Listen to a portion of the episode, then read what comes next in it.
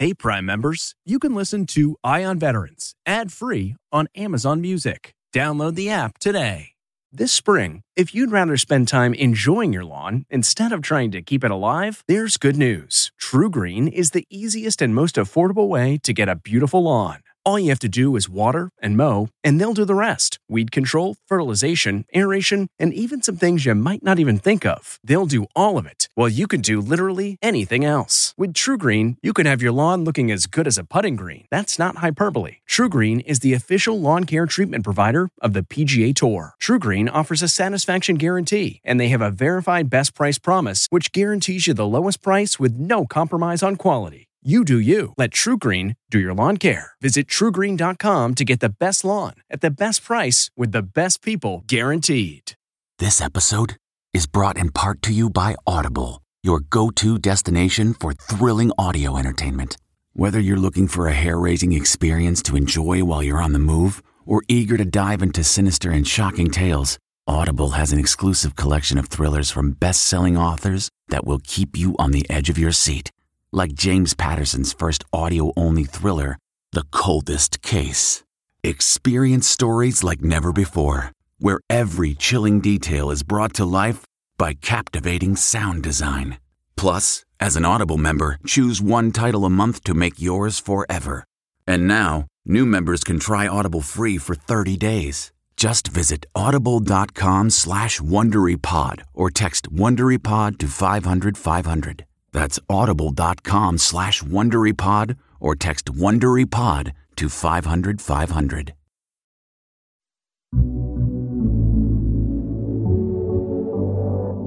Welcome to CBS Audio's Eye on Veterans. I'm your host, Phil Briggs. I'm a Navy veteran, and every week I get a chance to look at the issues of the day through the eyes of my fellow military vets. Now, sometimes we get a military veteran expert in here to talk about the issues in the news, and other times we'll talk about the issues that uniquely affect veterans. But I tell you, every episode will bring you fascinating guests with incredible stories to share. My goal every week is simple bring you something informative and something that will inspire the hell out of you. This is the news and stories about the veteran lifestyle. This is Eye on Veterans.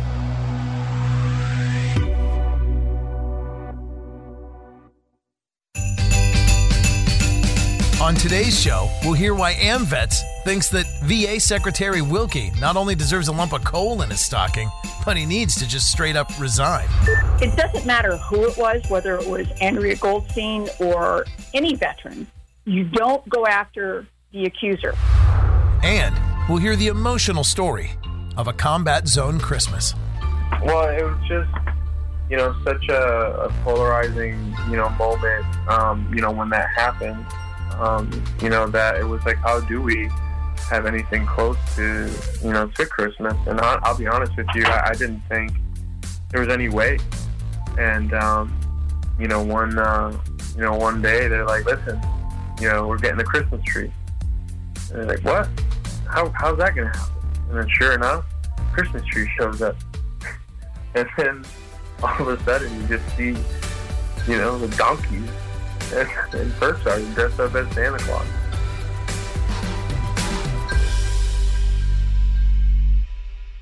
Now we'll begin the show with a Christmas tradition of seeing who's been naughty or nice. And in this case, who should just plain get fired.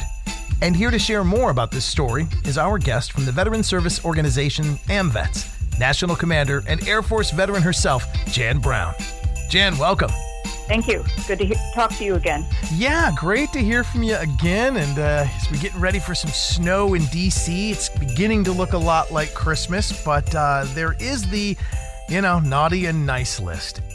And I want to begin by saying a lot of what we're getting ready to talk about centers around the claims of a U.S. Navy veteran and Navy reservist and the Congressional Policy Advisor, Andrea Goldstein. Um, she filed a claim uh, over a year ago uh, that she was physically assaulted uh, when she was grabbed in an atrium or in the atrium of the DCVA while waiting for her doctor's appointment, and um, allegedly by another veteran. And that goes without say that that is something that should just not stand and no woman should ever have to deal with or endure um, anywhere.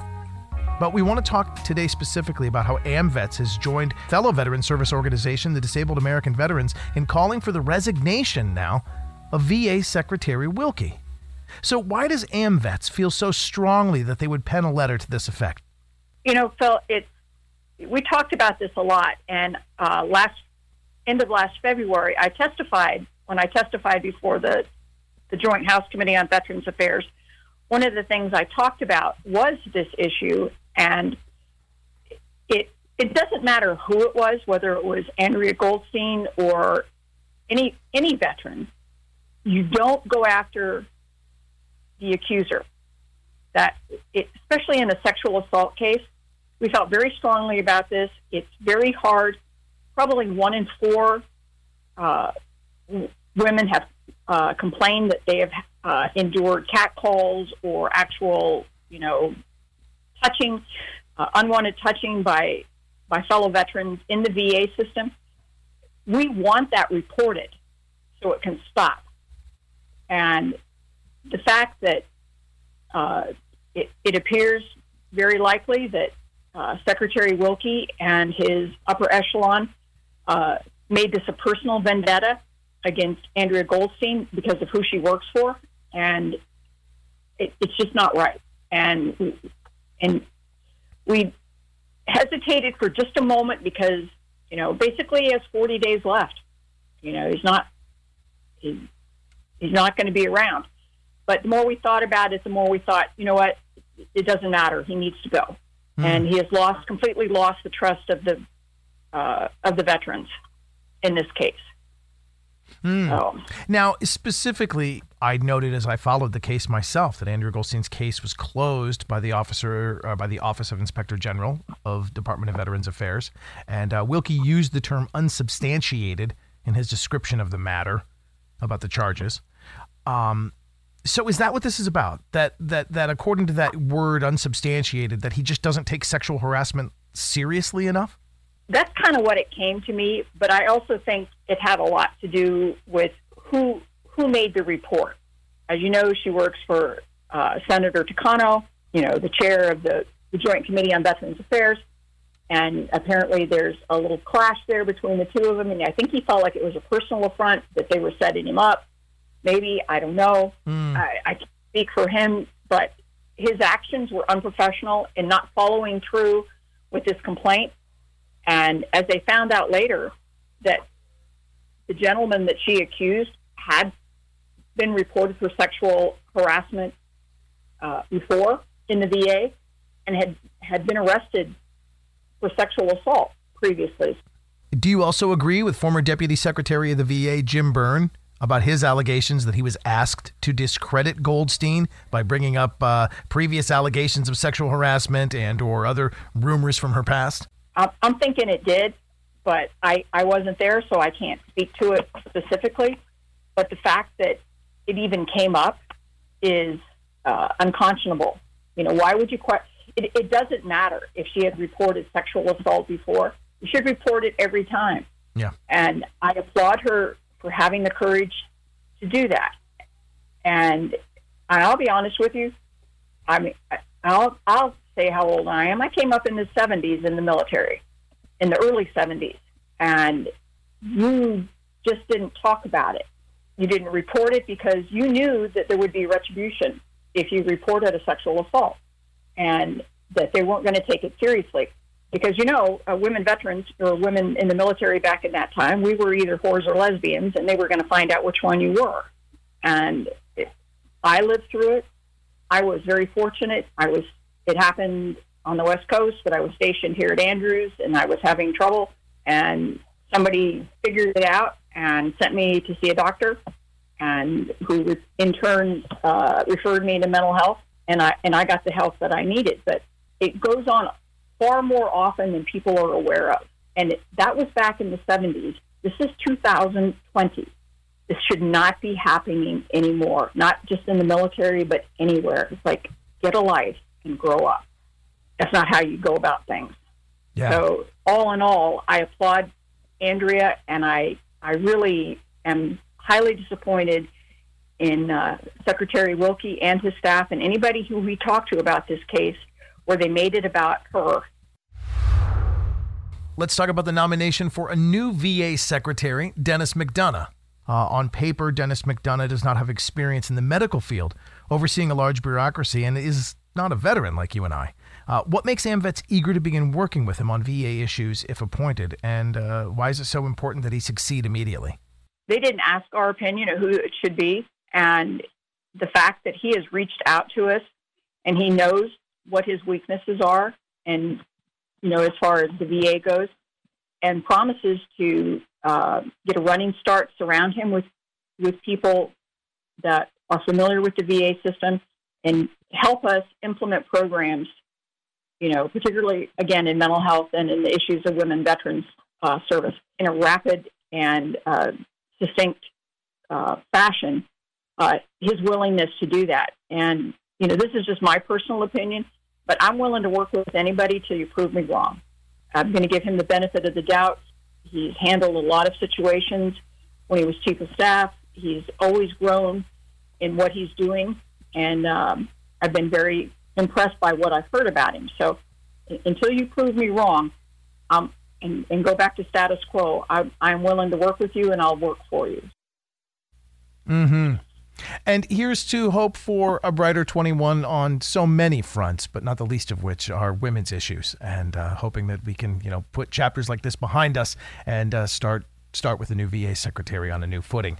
I know AMVETS will always help hold their feet to the fire, which is why it's a pleasure to work with you and to talk with you, National Commander of AMVETS, Jan Brown. Thank you so much for your time, and thank you for sorting out who is on the naughty and nice list this year. Thank you so much, and have a great Christmas yourself. Now, stick around because up next is an emotional story about a Christmas in a combat zone. And so I opened up, you know, to my uncle and my cousins there, and they both said to me, like, listen, man, you're going to go to war. They just were looking at me knowing what was to come. That's ahead on CBS Eye on Veterans.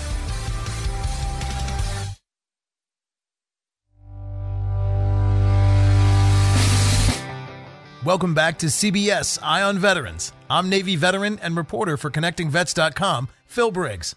Now, up next is a story about Christmas from a combat zone and how even the darkest days cannot stop the power of brotherhood or the spirit of Christmas. Our guest, Jose Belen, is an Army combat veteran, a former gunner with the Army's legendary 1st Armored Division, Old Ironsides, and a Puerto Rican American from New York.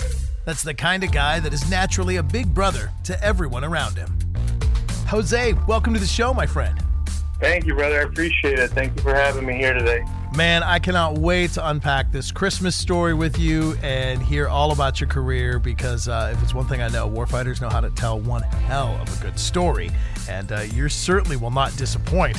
Um, I found you, of course, uh, at the University of Central Florida as part of the Veterans History Project, where uh, you told uh, the story about your deployment and, and your service to our country, which, uh, you know, honestly goes without say that, you know, we thank you for, but uh, I also want to begin on the front end here to let you know personally that we'll dedicate this whole segment to LT, Ed Salt, and uh, your buddy Stuart Moore. Thank you, brother. That, that means the world to me and their family. So thank you very much, man. Like so many Iraq and Afghanistan veterans, Jose made the decision to join the Army while he was still in high school. He grew up admiring his uncles, who had served in Desert Storm. And as a New Yorker, when he watched the towers fall, he didn't hesitate to raise his hand and join the fight. And I just remember, you know, them saying, oh my God, there's daycares in there, there's children, there's so many innocent people. And then when the towers fell, um, you know, it shook me. And my recruiter called, and he said, "Listen, listen, son." He's like, "Get ready. You're going to war." I'll never forget that. He's like, "What you just saw there." He's like, "That's that's deliberate." And he's like, and so that was kind of the first time that the seed was planted, and um, I took real offense to to that attack personally. Um, I remember, um, you know, I, I I cried a lot thinking of uh, you know the the innocence that was lost that day and just the unnecessary, you know, carnage. And so um, I was in basic training by January 2002 uh, in Fort Sill, Oklahoma.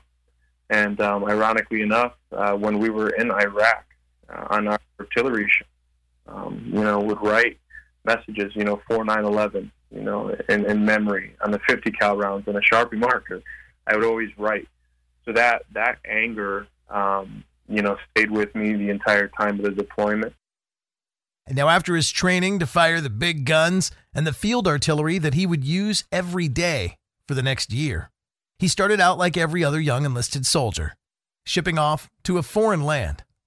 It was incredible, man. We were stationed in a small town in Germany called Gießen, Germany. Um, I was fortunate enough to get there a day after uh, my best friend that I went to basic training with. So he picked me up. Um, you know, so the brotherhood was immediate. Uh, met everyone from the unit, um, you know, immediately, except for my actual platoon um, and battery because they were out in the field. They were in Grafenwehr, and this kind of ties into how I met Stuart, uh, my my best friend. Um, so when I got to the unit, uh, the day I got there um, they didn't really have uh, any personnel there to greet me, so they said, "Listen, we're going to put you in this room. We don't have any blankets or pillows." And um, I remember using um, toilet paper as as pillows. and so, yeah, and so I have uh, an uncle who uh, did 30 years, and he was stationed in uh, in Germany at the time, and he was a E8 uh, at the time, and he surprised me the next day. He was at, you know, I hear a knock on the door, open the door, and my uncle standing there in c- civilian clothes, like, holy shit! I was like, hey, you know, uncle, um, you know, how you doing? Like, great to see you. But he then sees how I was sleeping and the toilet paper. He's like, what is that? And I said, well, that's where I was sleeping. Takes, he's like, where's uh, the SOG?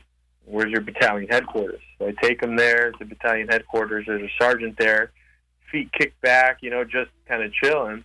And um, you know, my uncle walks over to him and he says, hey, you know, for Sergeant or excuse me, uh, Sergeant, um, you know, for Sergeant such and such, this is my nephew. Um, why is he sleeping on, on the floor with pillows, uh, you know, toilet paper as pillows? And so, you know, it's kind of a funny moment. He says, look, we'll take care of that right now. We'll get him another room. And that other room, you know, knocked on the door, and the person that opened that door uh, was a soldier who had just come from um, Second ACR in Fort Polk. His name was, uh, you know, Stuart Moore. And um, he says, "Well, this is going to be your roommate. This is you know, where you're going to be staying. And uh, true story is, you know, my uncle, uh, you know, told Stuart, he said, listen, this is my nephew.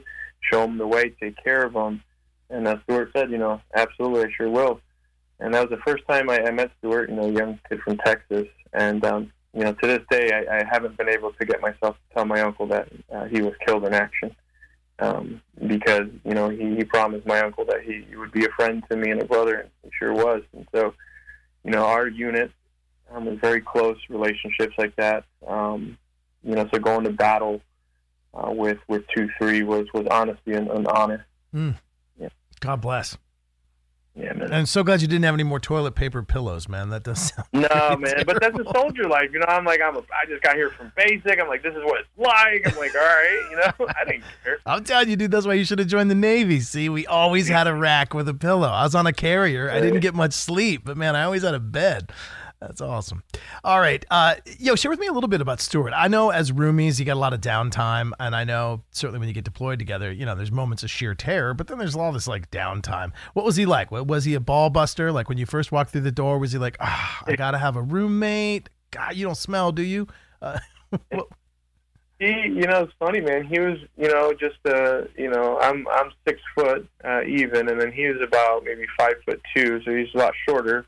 Um, he's just a country kid from Texas, you know, and I'm this big burly Puerto Rican from New York, so complete opposites. But it was cool. He's like, "Well, have you ever heard SPM?" You know, and I was like, "Well, what is that?" We're talking about music, and he's like, "I think he's like South, you know, Park Mexicans or something like that." So he's listening to like this cholo rap, you know, listening to his country music too. So you know, we kind of hit it off, and instead of having any animosity, I took it as an opportunity to, to just learn from him. Um, he taught me how to shine my boots better, press my uniform. Uh, he was recently um, married, um, and he just had a, a daughter. And so, um, one thing was they always spoke at night, like two, three in the morning, because of the time differences. So they would always argue, you know, at two, three in the morning, or you know, and I'm right there. This is in, you know, barracks so we're like right next to each other and i'm like dude we got pt in like an hour. And so um you know his the way i can describe him man he was just uh, a macgyver could fix it all you know soldier soldier. Um you know loved his family back home and um you know one funny story is he he chewed a lot of tobacco and uh, he would always spit them in the plastic uh, coca-cola bottles and then leave them on the ledge like a little collection and I would always like just tell him, like, dude, throw them out. Like this is disgusting. so one day I get home, uh, I get back to the barracks, you know, and, and I'm like dying to have, you know, a cold ass Coke. So I open the the fridge, open the soda, and I just start chugging it. Well, he put a damn chew bottle in there, man. So when I took that big gulp of Coca Cola, man, I really took a big gulp of his chew, filled it with black tar, and uh, you know, got me there. So you know, he had a, a great sense of humor too, and uh, that brotherhood we took into combat, and um, you know, it was uh, it was special, man. Good guy. That's awesome, man. That is awesome. And he only had he, he he only had he didn't have a trigger finger too. We called him Nub. His nickname was Nub N U B B because he only had a little nub, so he actually shot with his middle finger. oh, really? Yeah, yeah, That's great. yeah. Nub, good old Nub. See, I, I mean, and that's what you got to love about the service experience. That's what you have to love about the military brotherhood. Is if like you have any shortcoming, we are going to expose it. We're going to nickname you after it, Yeah. and we're going to love you for it. But we're never going to let you forget that we know you don't have a finger. Yeah, that's right, Nub. That's right. That's awesome, man. That's awesome. Okay, so you're more than blood brothers. You're saliva brothers. Good stuff. Yeah. Uh, now, Jose's first Christmas while deployed, he got lucky and was able to get a Red Cross trip home to see his ailing grandfather one last time. But it was during that trip that the veterans in his family foreshadowed the dark days that were coming soon. And so I opened up, you know, to my uncle and my cousins there, and they both said to me, like, listen, man, you're going to go to war. And I was sitting on my aunt's balcony with them, you know, two men I, I clearly trusted that had been there, and they Yeah. They just were looking at me knowing what was to come, and they, they were, it was shell shocked They were talking about PTSD, and I'll never forget not being able to correlate how bad it would get. Now, coming up, we'll head into Baghdad and recall a Christmas he would never forget.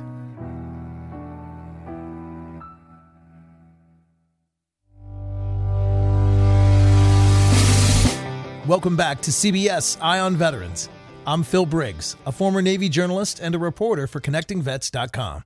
Now we'll pick back up with our interview with Army veteran Jose Belen and the story of a Christmas in combat. Now, after staging in Germany, he eventually would roll out and cross that fateful berm between Kuwait and Iraq. And that's when things for a gunner got real. Uh, for me, um, when it was time to cross that berm from Kuwait to Iraq, I was very uh, trusted, you know, by uh, by my leadership and command. So I was assigned uh, M249 SAW, and then M16 uh, with 203 grenades uh, as well. And then I was also a place uh, as a 50 cal gunner. And so, you know, I'm crossing into Iraq, you know, on a 50 cal, but then I'm also carrying a 249 with 600, you know, rounds of ammo, you know, between three drums. You know, I have 30 magazines plus six HE grenades strapped to my chest. And so, as soon as um, you know we cross from Kuwait, the weapon control status, you go from green to black. And black is, you know, round in the chamber, weapon off safety, finger on the trigger. So as soon as I crossed into that berm, man, I had a, a school of, you know, maybe 20 to 30 kids, man, running full speed at us. And if you know warfare, I mean, they unfortunately use children as decoys. It could be an ambush, or they can be, you know, also strapped themselves. And so I just remember them running at me, um, thinking to myself, uh, you know, if you pose a threat, it, it's just over for all you guys. And it, it sucked, you know, because, you know, you're looking at, you know, six, seven, eight, 12, you know, 15, 16 year old kids, girls all running, and, and you're having to analyze not only them, you know, but your entire perimeter because they could also be a decoy. So, you know, you gun up and, and you've got to do work. Thank Yeah. God. Um, they, they were just happy to see us as liberators and not the enemy. Um, yeah, but we did take contact later on uh, that day.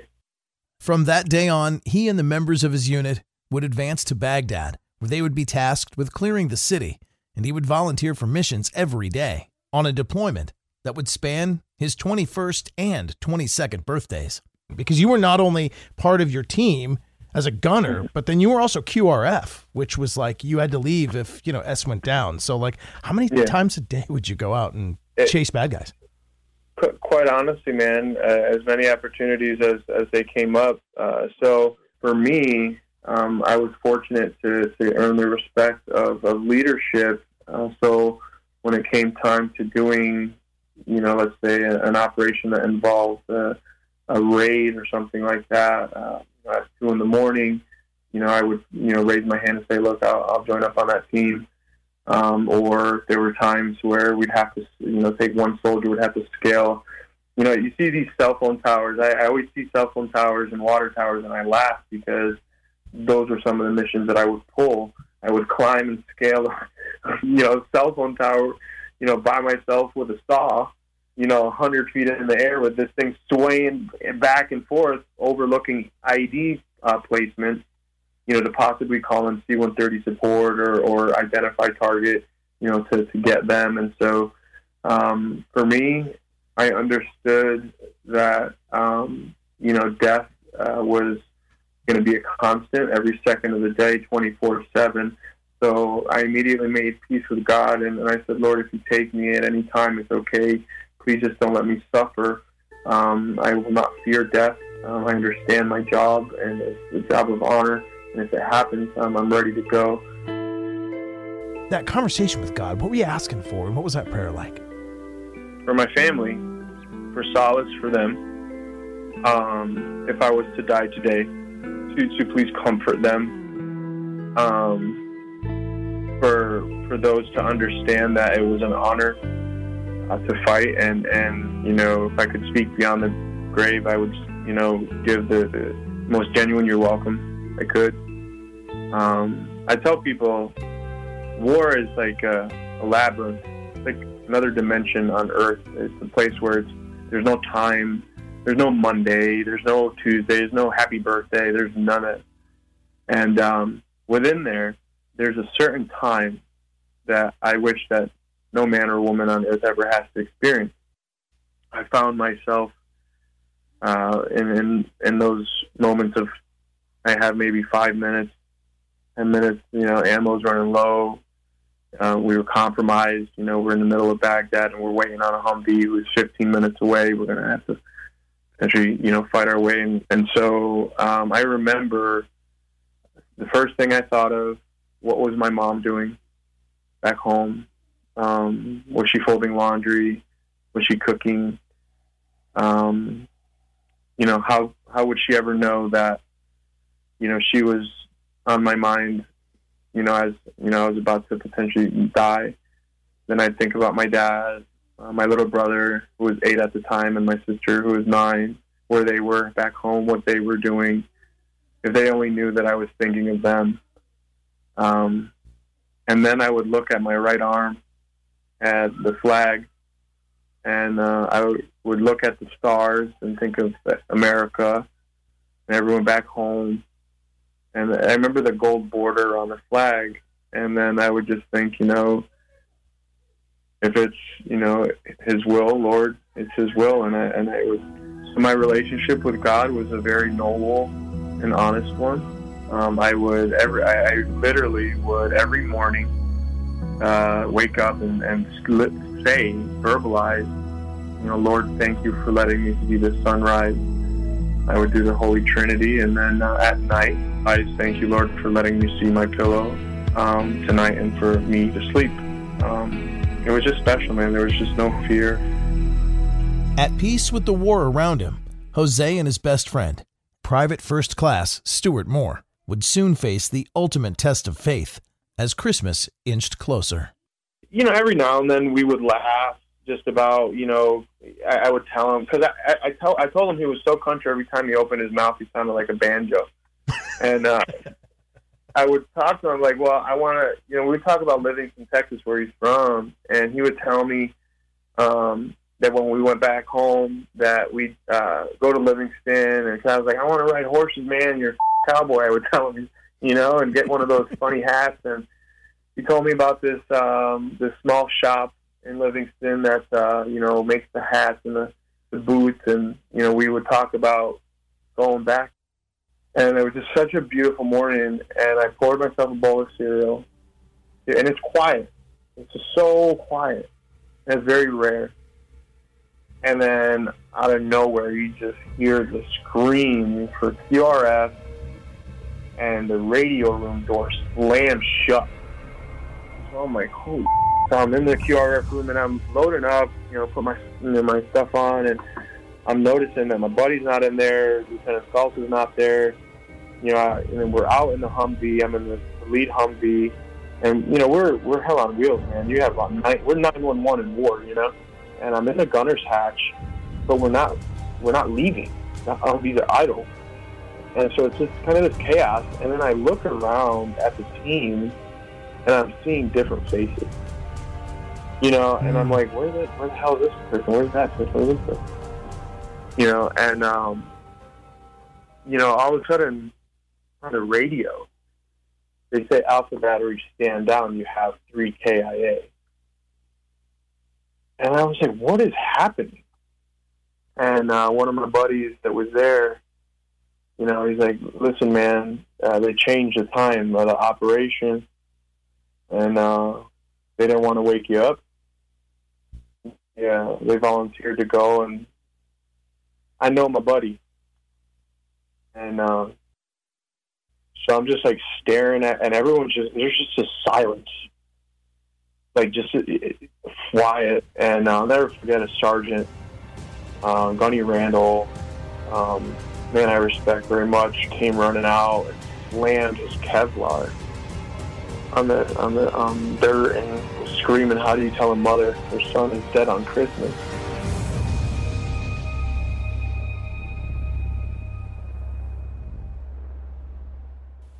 Sadly, on that day, Jose and all of America lost Lieutenant Ed Saltz and PFC Stuart Moore when their vehicle hit an IED.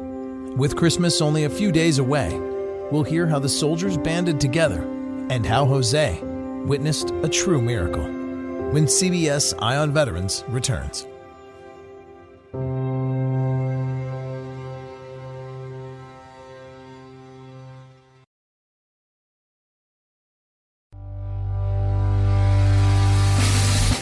Welcome back to CBS Eye on Veterans.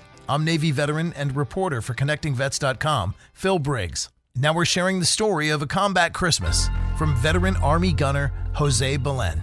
The story comes to us from the University of Central Florida's Veteran History Project, and it's the story of how just days before Christmas, during the early days of the war in Iraq, Jose lost his best friend, Private First Class Stuart Moore, when his vehicle was struck by an IED.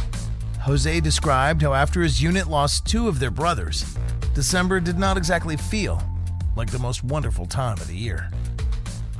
Um, well, it was just, you know, such a, a polarizing, you know, moment, um, you know, when that happened, um, you know, that it was like, how do we have anything close to, you know, to Christmas? And I, I'll be honest with you, I, I didn't think there was any way.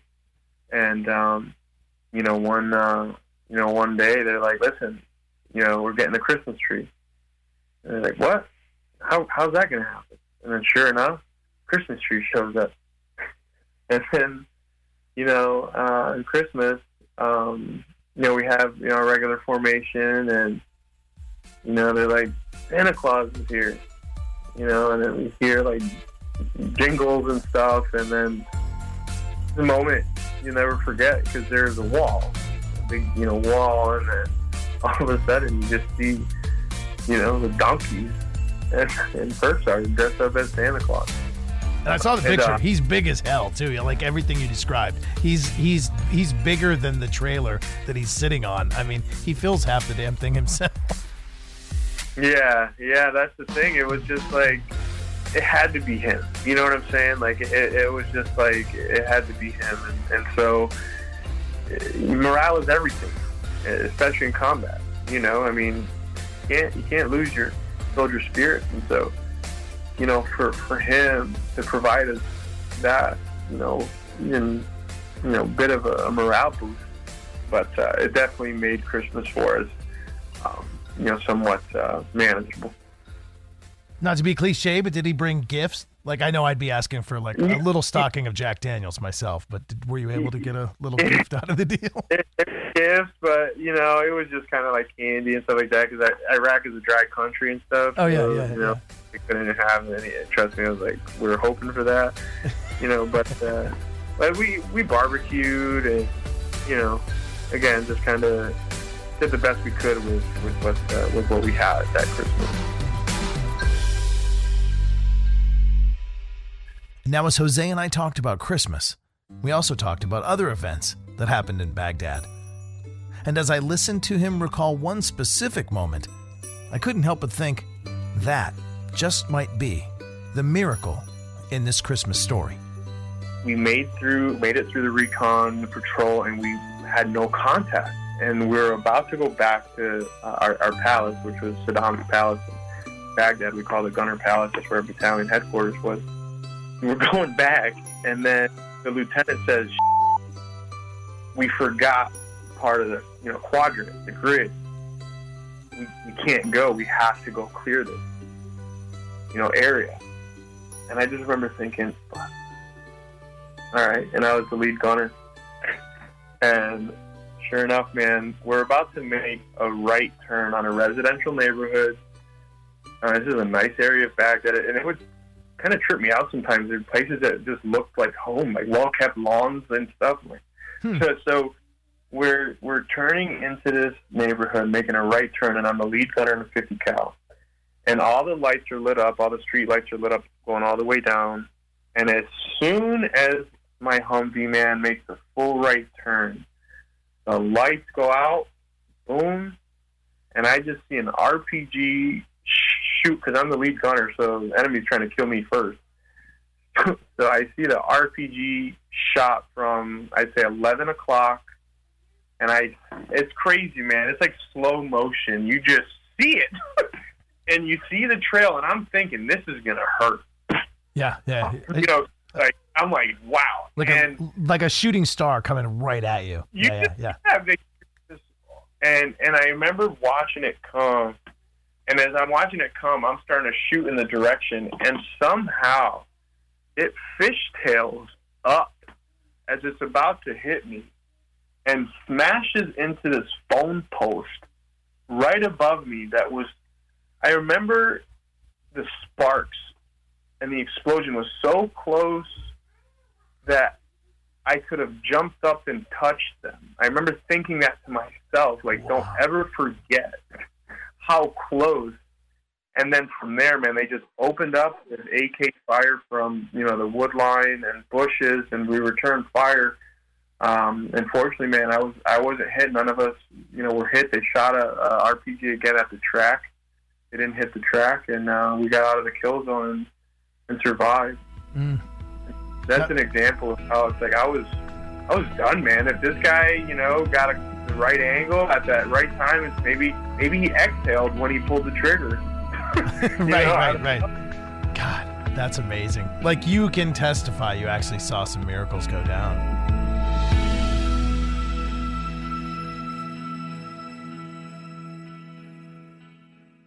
Eventually, Jose's tour in Baghdad would end.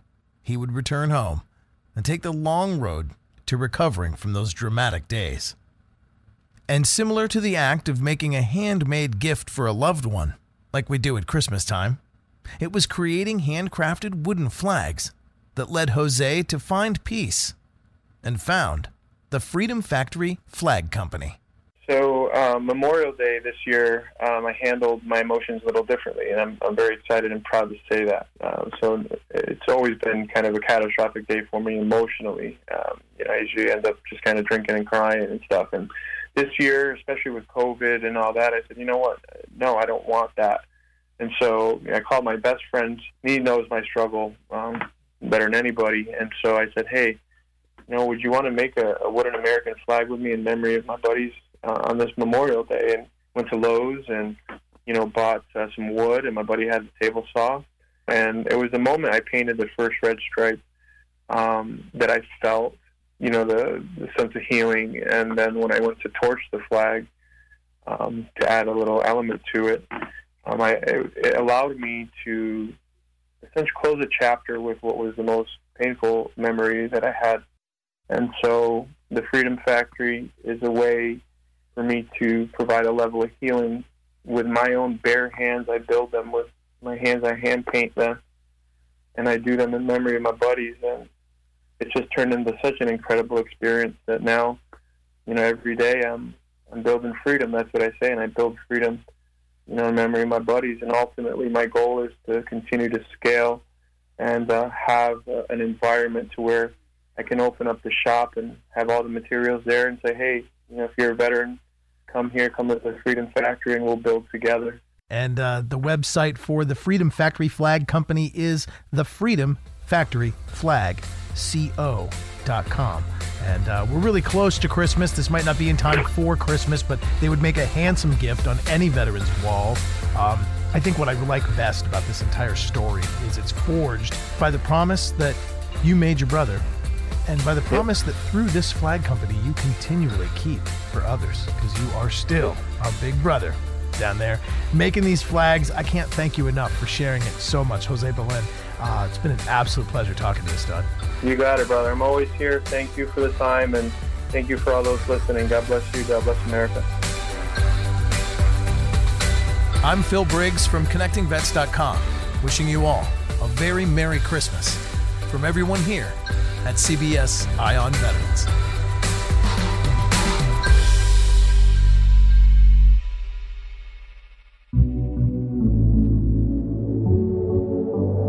All right, so that does it for this week's show.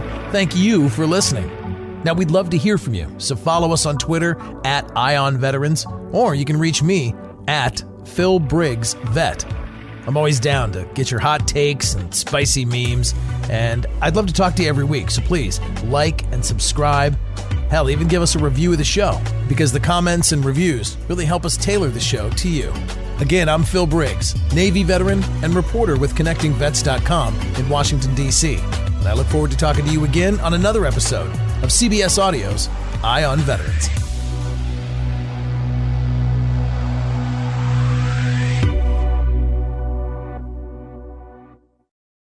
Hey, Prime members, you can listen to Eye on Veterans ad free on Amazon Music. Download the Amazon Music app today. Or you can listen ad-free with Wondery Plus in Apple Podcasts. Before you go, tell us about yourself by completing a short survey at wondery.com/survey. The Hargan women seem to have it all. From the outside looking in, we were blessed. My mom was amazing. But as detectives would soon learn, there was a lot going on inside the Hargan household. Ashley and I have been calling my mom and the house and Helen. Okay. No one's answering.